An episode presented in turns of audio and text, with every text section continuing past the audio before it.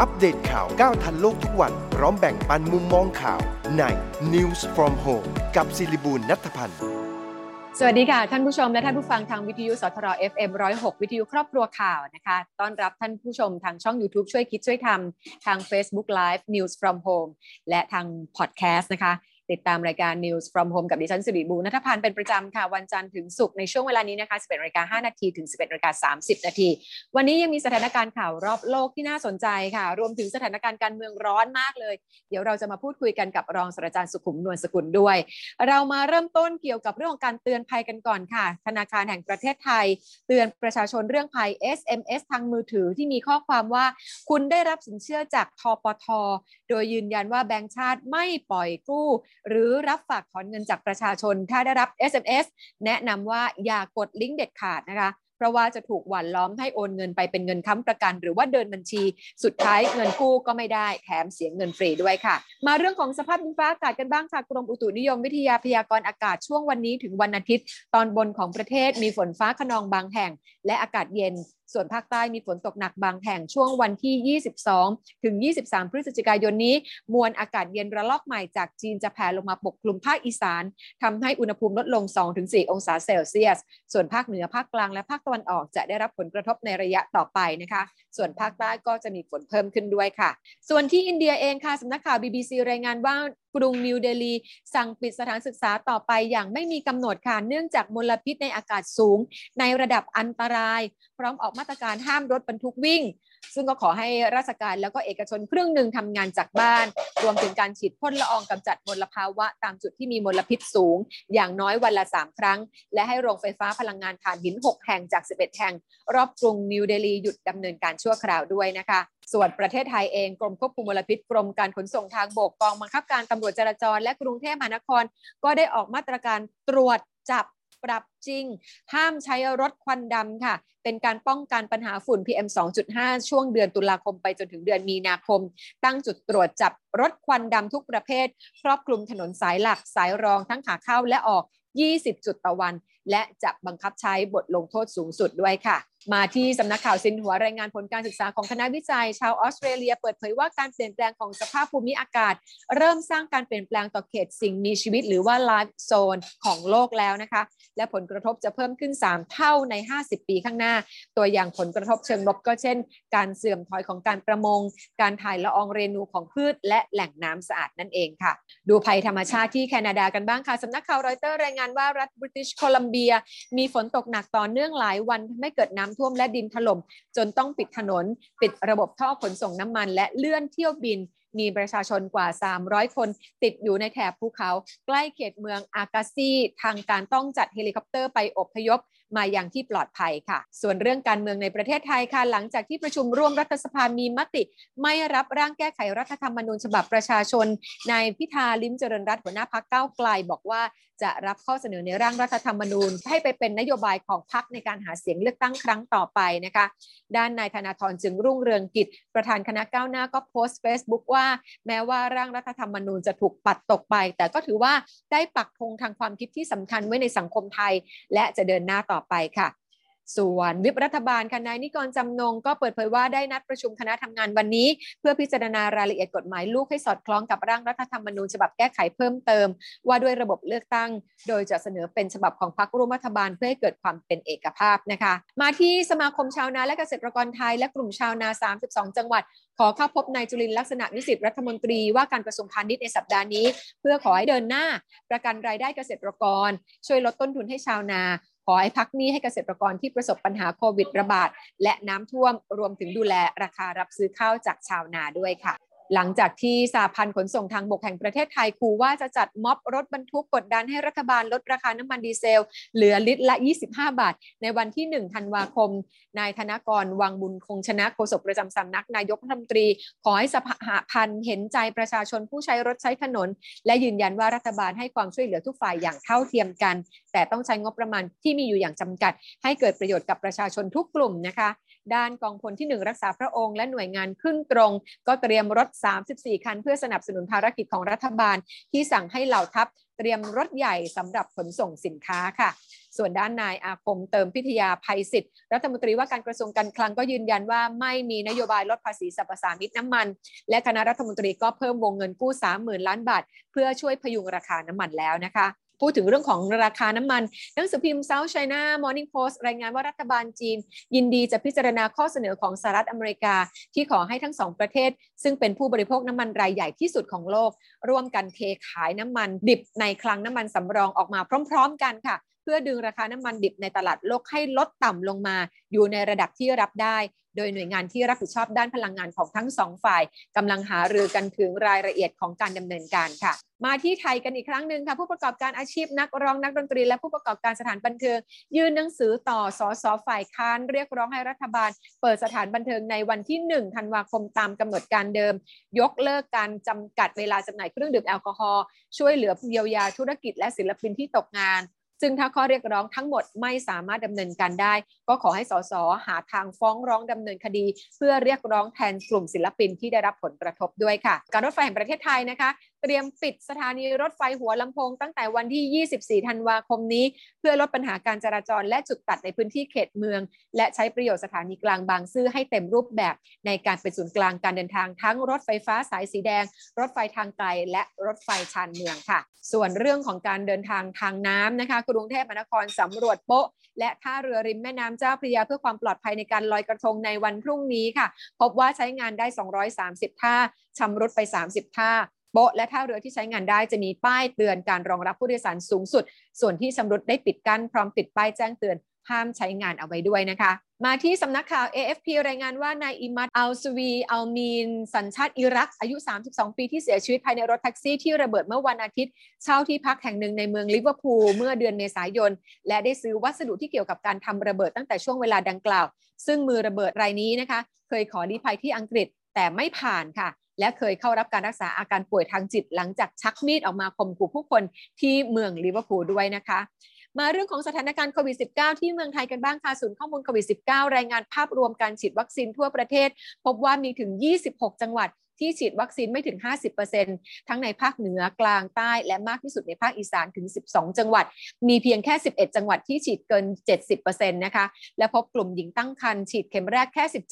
17.7% ขณะที่10จังหวัดมีการระบาดสูงสุดมี3จังหวัดที่ฉีดวัคซีนเข็มแรกไม่ถึงครึ่งค่ะกระทรวงสาธารณสุขเตรียมเสนอมาตรการจูงใจให้ประชาชนฉีดวัคซีนเพื่อให้ได้เป้าหมาย100ล้านเข็มภายในเดือนนี้เช่นส่วนลดค่าเดินทางจับรางวัลแจกของใช้ต่างๆส่วนมาตรการบังคับเช่นต้องตรวจฉีดวัคซีนจึงจะเข้าที่สาธารณะได้จะหารือในรายละเอียดเสนอต่อสบค.ชุดเล็กต่อไปค่ะส่วนสำนักข่าว CNN รายงานผู้นำประเทศหลายประเทศในยุโรปเริ่มใช้มาตรการแข็งกร้าวต่อคนที่ยังไม่ได้ฉีดวัคซีนนะคะเพื่อกดดันให้ไปฉีดวัคซีนด้วยการใช้มาตรการบังคับให้อยู่บ้านและหลีกเลี่ยงการร่วมกิจกรรมกับคนอื่นในสังคมเช่นที่อังกฤษนายกรัฐมนตรี Boris Johnson ก็ระบุว่าจะแก้ไขกฎหมายใหม่นะคะกำหนดให้ฉีดวัคซีน3เข็มคิดว่าเป็นการครบโดสส่วนฝรั่งเศสก็แก้ไขกฎระเบียบเรื่องนี้แล้วหลังจากมีผู้ป่วยเพิ่มขึ้นเยอรมนีใช้มาตรการล็อกดาวน์เข้มข้นกับคนที่ไม่ฉีดวัคซีนหลังจากเมื่อวันอังคารพบผู้ติดเชื้อรายใหม่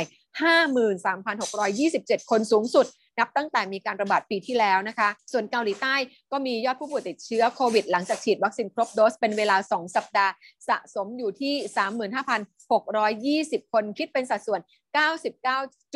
คนต่อ 100,000 ประชากรนั่นเองค่ะและนี่คือการสรุปสถานการณ์ข่าวรอบโลกนะคะเดี๋ยวพักครู่หนึ่งช่วงหน้ามาคุยเรื่องการเมืองกันกับอาจารย์สุขุมนวลสกุลกันค่ะเริ่มต้นเช้าวันใหม่ด้วยFermente ประกอบด้วย DSL และ EGCG Fermente มีวิตามิน B1 มีส่วนช่วยในการทำงานตามปกติของหัวใจมีวิตามิน B2 ที่มีส่วนช่วยในการทำงานตามปกติของระบบประสาท Fermente คัดสรรส่วนประกอบจากวัตถุดิบธรรมชาติ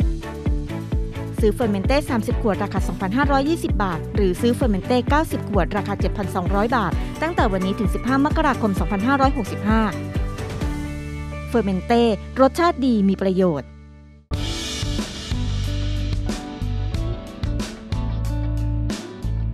ถึงแม้ว่าต้องทำงานตลอดทั้งวันแต่หญิงให้ความสำคัญกับการดูแลเอาใจใส่ตัวเองเสมอค่ะหญิงดื่ม Fermented Tea Revive ชาขาวชาเขียวผสมสมุนไพรหอมละมุนดื่มง่ายชาขาวผสมสมุนไพรตรา Fermented Tea Revive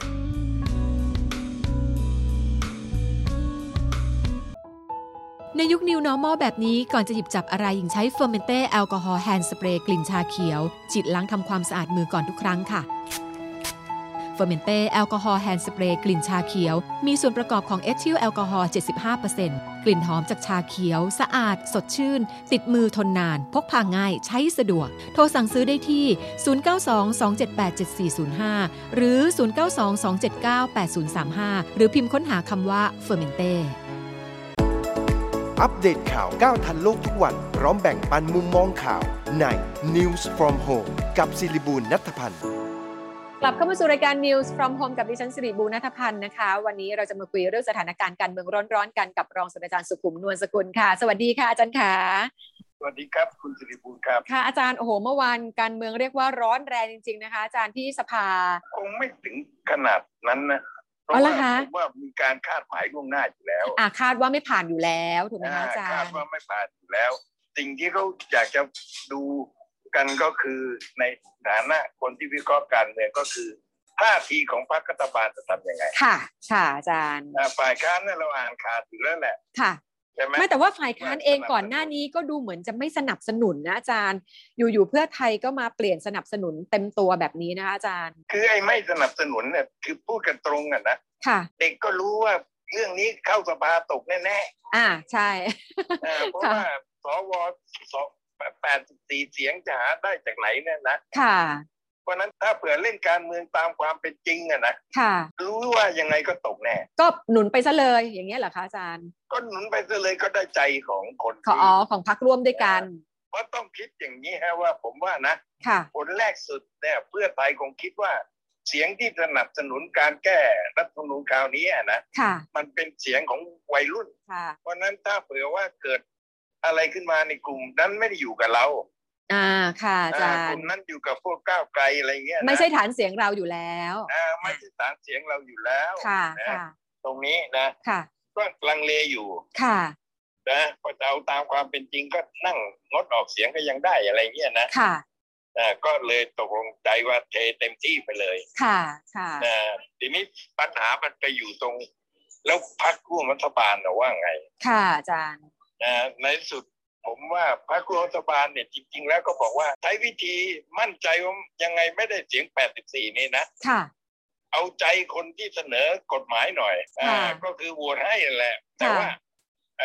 รู้ว่ายังไงก็ตกอันนี้ต้องนับถือฝ่ายรัฐบาลหน่อยอันนี้ไม่ได้เชียร์นะค่ะมันแสดงอะไรรู้ไหมครับในความรู้สึกของผมมันแสดงความเป็นมิตรแท้กับวุฒิสภานะเขางดออกเสียงเขาโหวตสนับสนุนไปแล้วรู้ว่าวุฒิสภาก็จะกลายเป็นคนที่ตกที่นั่งโดนด่าอยู่ฝ่ายเดียวผลักภาระไปให้เป็นวุฒิสภาล่ะ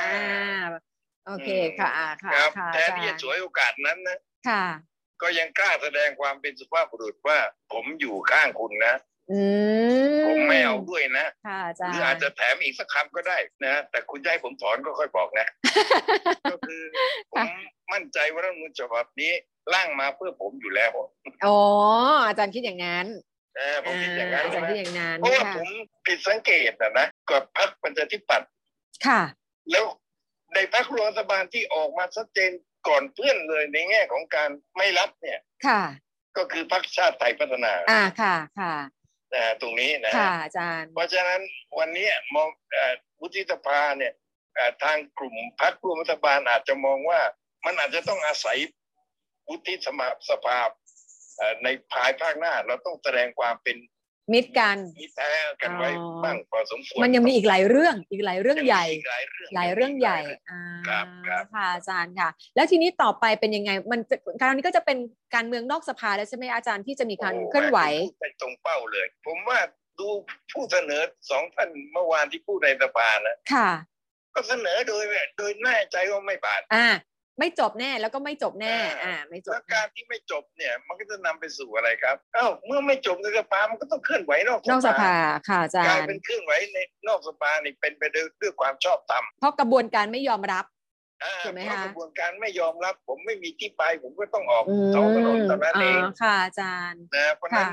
อย่างอาจารย์ท่านผู้ใหญ่บางท่านเช่นอาจารย์นิติค่ะค่ะก็บอกว่านี่มันเป็นสิ่งที่น่าวิตกอยู่ค่ะค่ะอาจารย์นะว่าไอ้ความขัดแย้งครั้งนี้เนี่ยค่ะ มันไม่สามารถที่จะตกลงกันในสภาได้แหละค่ะแต่มันก็อาจจะเคลื่อนไหวในทางถนนแล้วทีนี้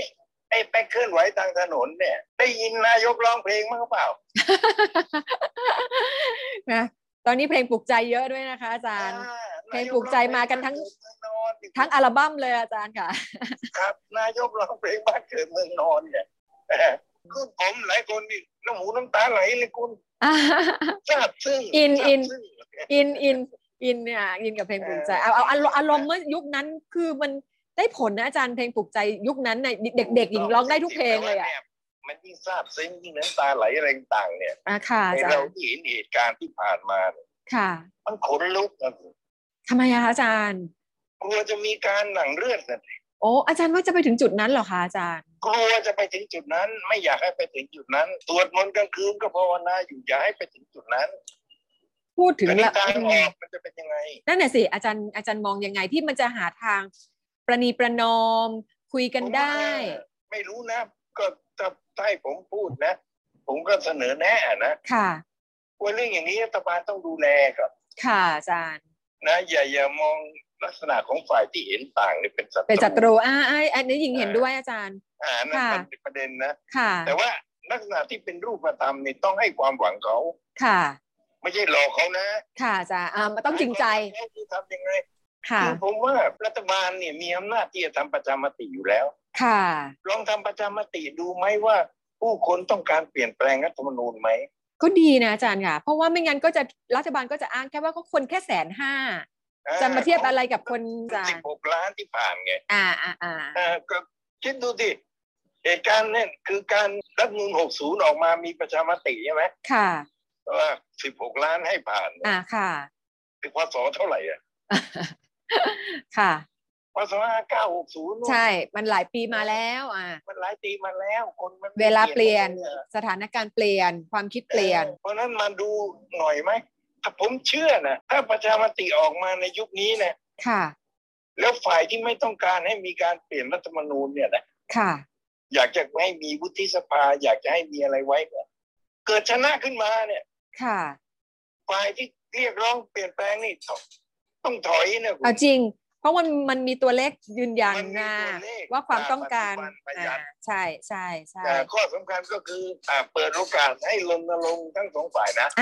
ให้เป็นธรรมนะอาจารย์ให้โอกาสทั้งคู่อย่าใช้อำนาจรัฐเข้าไปใช้ความได้เปรียบค่ะค่ะก็ถ้าอย่างนั้นคือถ้าเกิดว่าดูเป็นธรรมแล้วไม่แทรกแซงเนี่ยฝ่ายของสมมติเราเรียกเป็นคนกลุ่มคนรุ่นใหม่เขาก็จะยอมรับกติการ่วมกันถ้าเราตกลงร่วมกันอย่างน้อยก็พูดไม่ออกไปพักหนึ่งแล้วก็ไปว่ากันใหม่นะค่อยไปว่ากันใหม่ว่าที่ตัวเรียกร้องว่าคนส่วนใหญ่ต้องการเปลี่ยนแปลงเนี่ยนะค่ะมันไม่จริงนะตัวเลขมันออกมาแล้วค่ะคือมันต้องหาทางให้สงบให้ได้เนาะอาจารย์เนาะไม่ใช่ยิ่งยั่วยุให้เกิดความรุนแรงรัฐบาลเนี่ยนโยบายที่อาจจะไม่ได้เขียนไว้นะค่ะแต่คนเขามองก็คือบำบัดทุกคนสุขนั่นแหละใช่ใช่นะเพราะนั้นในการที่คนเดินตามท้องถนนคนออกมาเรียกร้องต่างๆเนี่ยก็ต้องรับฟังในความรู้สึกเขาค่ะค่ะตรงนี้นะเพราะนั้นก็ขอฝากในเรื่องนี้เป็นทางออกซึ่งรัฐบาลมีอำนาจทำได้ค่ะอาจารย์คือลงประชามติเรื่องนี้เรื่องใหญ่แล้วก็มีผลต่อชีวิตคนทั้งประเทศนะคะอาจารย์จริงๆแล้วรัฐธรรมนูญเพราะว่าเป็นกฎหมายแม่บทนะคะอาจารย์จะเศรษฐกิจสังคมทุกการพัฒนาประเทศมันก็ขึ้นอยู่กับรัฐธรรมนูญชี้นำด้วยเหมือนกันนะคะอาจารย์ครับและสำคัญที่สุดก็คือว่ารัฐธรรมนูญเนี่ยมันเป็นต้องเป็นที่ยอมรับใช่ไหมใช่ใช่ค่ะแล้วอย่ามองรัฐธรรมนูญเป็นสิ่งศักดิ์สิทธิ์นะเอาไว้กล่าวว่าอย่างเดียวนะค่ะอาจารย์มันเปลี่ยนแปลงได้มันคือกฎหมายที่กลุ่มคนที่คิดขึ้นค่ะร่วมกันคิดร่วมกันทำค่ะรัฐธรรมนูญฉบับนี้เนี่ยมันมองแต่ต้นว่าไม่ใช่รัฐธรรมนูญของทุกฝ่ายค่ะก็ต้องยอมรับในที่มาตรงนี้นะว่าคนเขาก็ต้องมองอย่างมีโอกาสมองแบบนี้ได้เพราะว่าเหตุผลที่มาที่ไปมันเป็นแบบนี้เพราะฉะนั้นถ้าเกิดว่ารัฐบาลเขายอมที่จะเปิดทางให้ทำประชามติฝ่ายที่เรียกร้องก็ควรจะยอมรับในเงื่อนไขนี้ด้วยถูกไหมคะอาจารย์อย่างน้อยสุดถ้าเขาตัดได้ทำประชามติเนี่ยฝ่ายที่เรียกร้องก็ต้องหันมาให้ว่านี่คือโอกาสของตัวเองที่เปิดแล้วล่ะใช่ใช่ใช่นี่เป็นเรื่องการเปิดโอกาสให้ฝ่ายที่เห็นต่างนะเข้ามามีส่วนร่วมในการกำหนดความเป็นไปข้างหน้า คือมันต้องเปิดทางให้สามารถมาเจอกันได้ด้วยนะคะไม่ใช่ต่างคนต่างปิดทางอย่างนี้มันคุยกันไม่ได้มันก็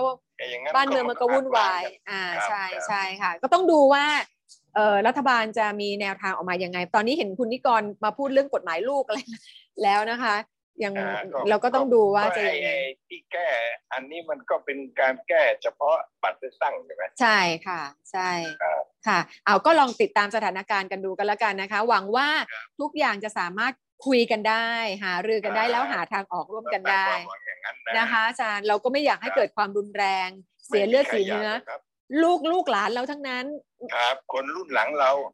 เขาต้องมาดูแลเราต่อไปด้วยซ้ำไปเนี่ยตอนเราแก่เนี่ยนะเราก็ต้องพึ่งพาเขาแล้วก็คุยกันดีกว่านะคะอาจารย์ขอบพระคุณมากๆค่ะอาจารย์ค่ะสวัสดีค่ะสวัสดีค่ะอาจารย์ค่ะท่านรองศาสตราจารย์สุขุมนวลสกุลนะคะพยายามจะช่วยคิดหาทางออกให้เพื่อให้สังคมอยู่ร่วมกันอย่างสงบสุขนะไม่ทะเลาะเบาะแว้งแล้วก็ไม่เกิดความรุนแรงขึ้นในสังคมไทยด้วยนะคะเอาล่ะนี่คือรายการ News from Home ค่ะเดี๋ยวมาปิดท้ายกันนะคะด้วยหมายข่าวในวันนี้ก็มีหลายเรื่องที่เราต้องติดตามกันนะคะเรามาเริ่มต้นหมายข่าวกันค่ะตั้งแต่เช้ามาแล้วนะคะก็มีการประชุมสภาผู้แทนราษฎรมีกระทู้ถามเรื่องของแนวทางการบริหารจัดการเงินกู้เพิ่มเติม 500,000 ล้านบาทเพื่อแก้ไขปัญหาโควิด -19 ก็มีการประชุมคณะทำงานพิจารณาร่างพระราชบัญญัติประกอบรัฐธรรมนูญนะคะบ่ายโมงครึ่งท่านนายกรัฐมนตรีเป็นประธานการประชุมกรรมการดิจิทัลเพื่อเศรษฐกิจและสังคมแห่งชาติผ่านระบบวิดีโอคอนเฟรนซ์นะคะแล้วก็ตั้งแต่เช้ามาแล้วศูนย์ฉีดวัคซีนกลางบางซื่อเปิดจองคิวฉีดวัคซีนเข็ม1สูตร AstraZeneca Pfizer สำหรับคนที่ไม่เคยฉีดวัคซีนและฉีดเข็มกระตุ้นเข็มที่3 AstraZeneca สำหรับคนที่ฉีด Sinovac กับ Sinopharm มาแล้ว2เข็มผ่านเครือข่ายโทรศัพท์มือถือด้วยค่ะและนี่คือ News from Home กับดิฉันสิริบูรณัฐพันธ์พรุ่งนี้กลับมาติดตามรายการกันได้ใหม่นะคะอาจารย์สมเกียรติอ่อนวิมลมีเรื่องราวมาเล่าให้ฟังน่าสนใจแน่นอนนี้ลากันไปก่อนสวัสดีค่ะอัปเดตข่าวก้าวทันโลกทุกวันพร้อมแบ่งปันมุมมองข่าวใน News from Home กับสิริบูรณัฐพันธ์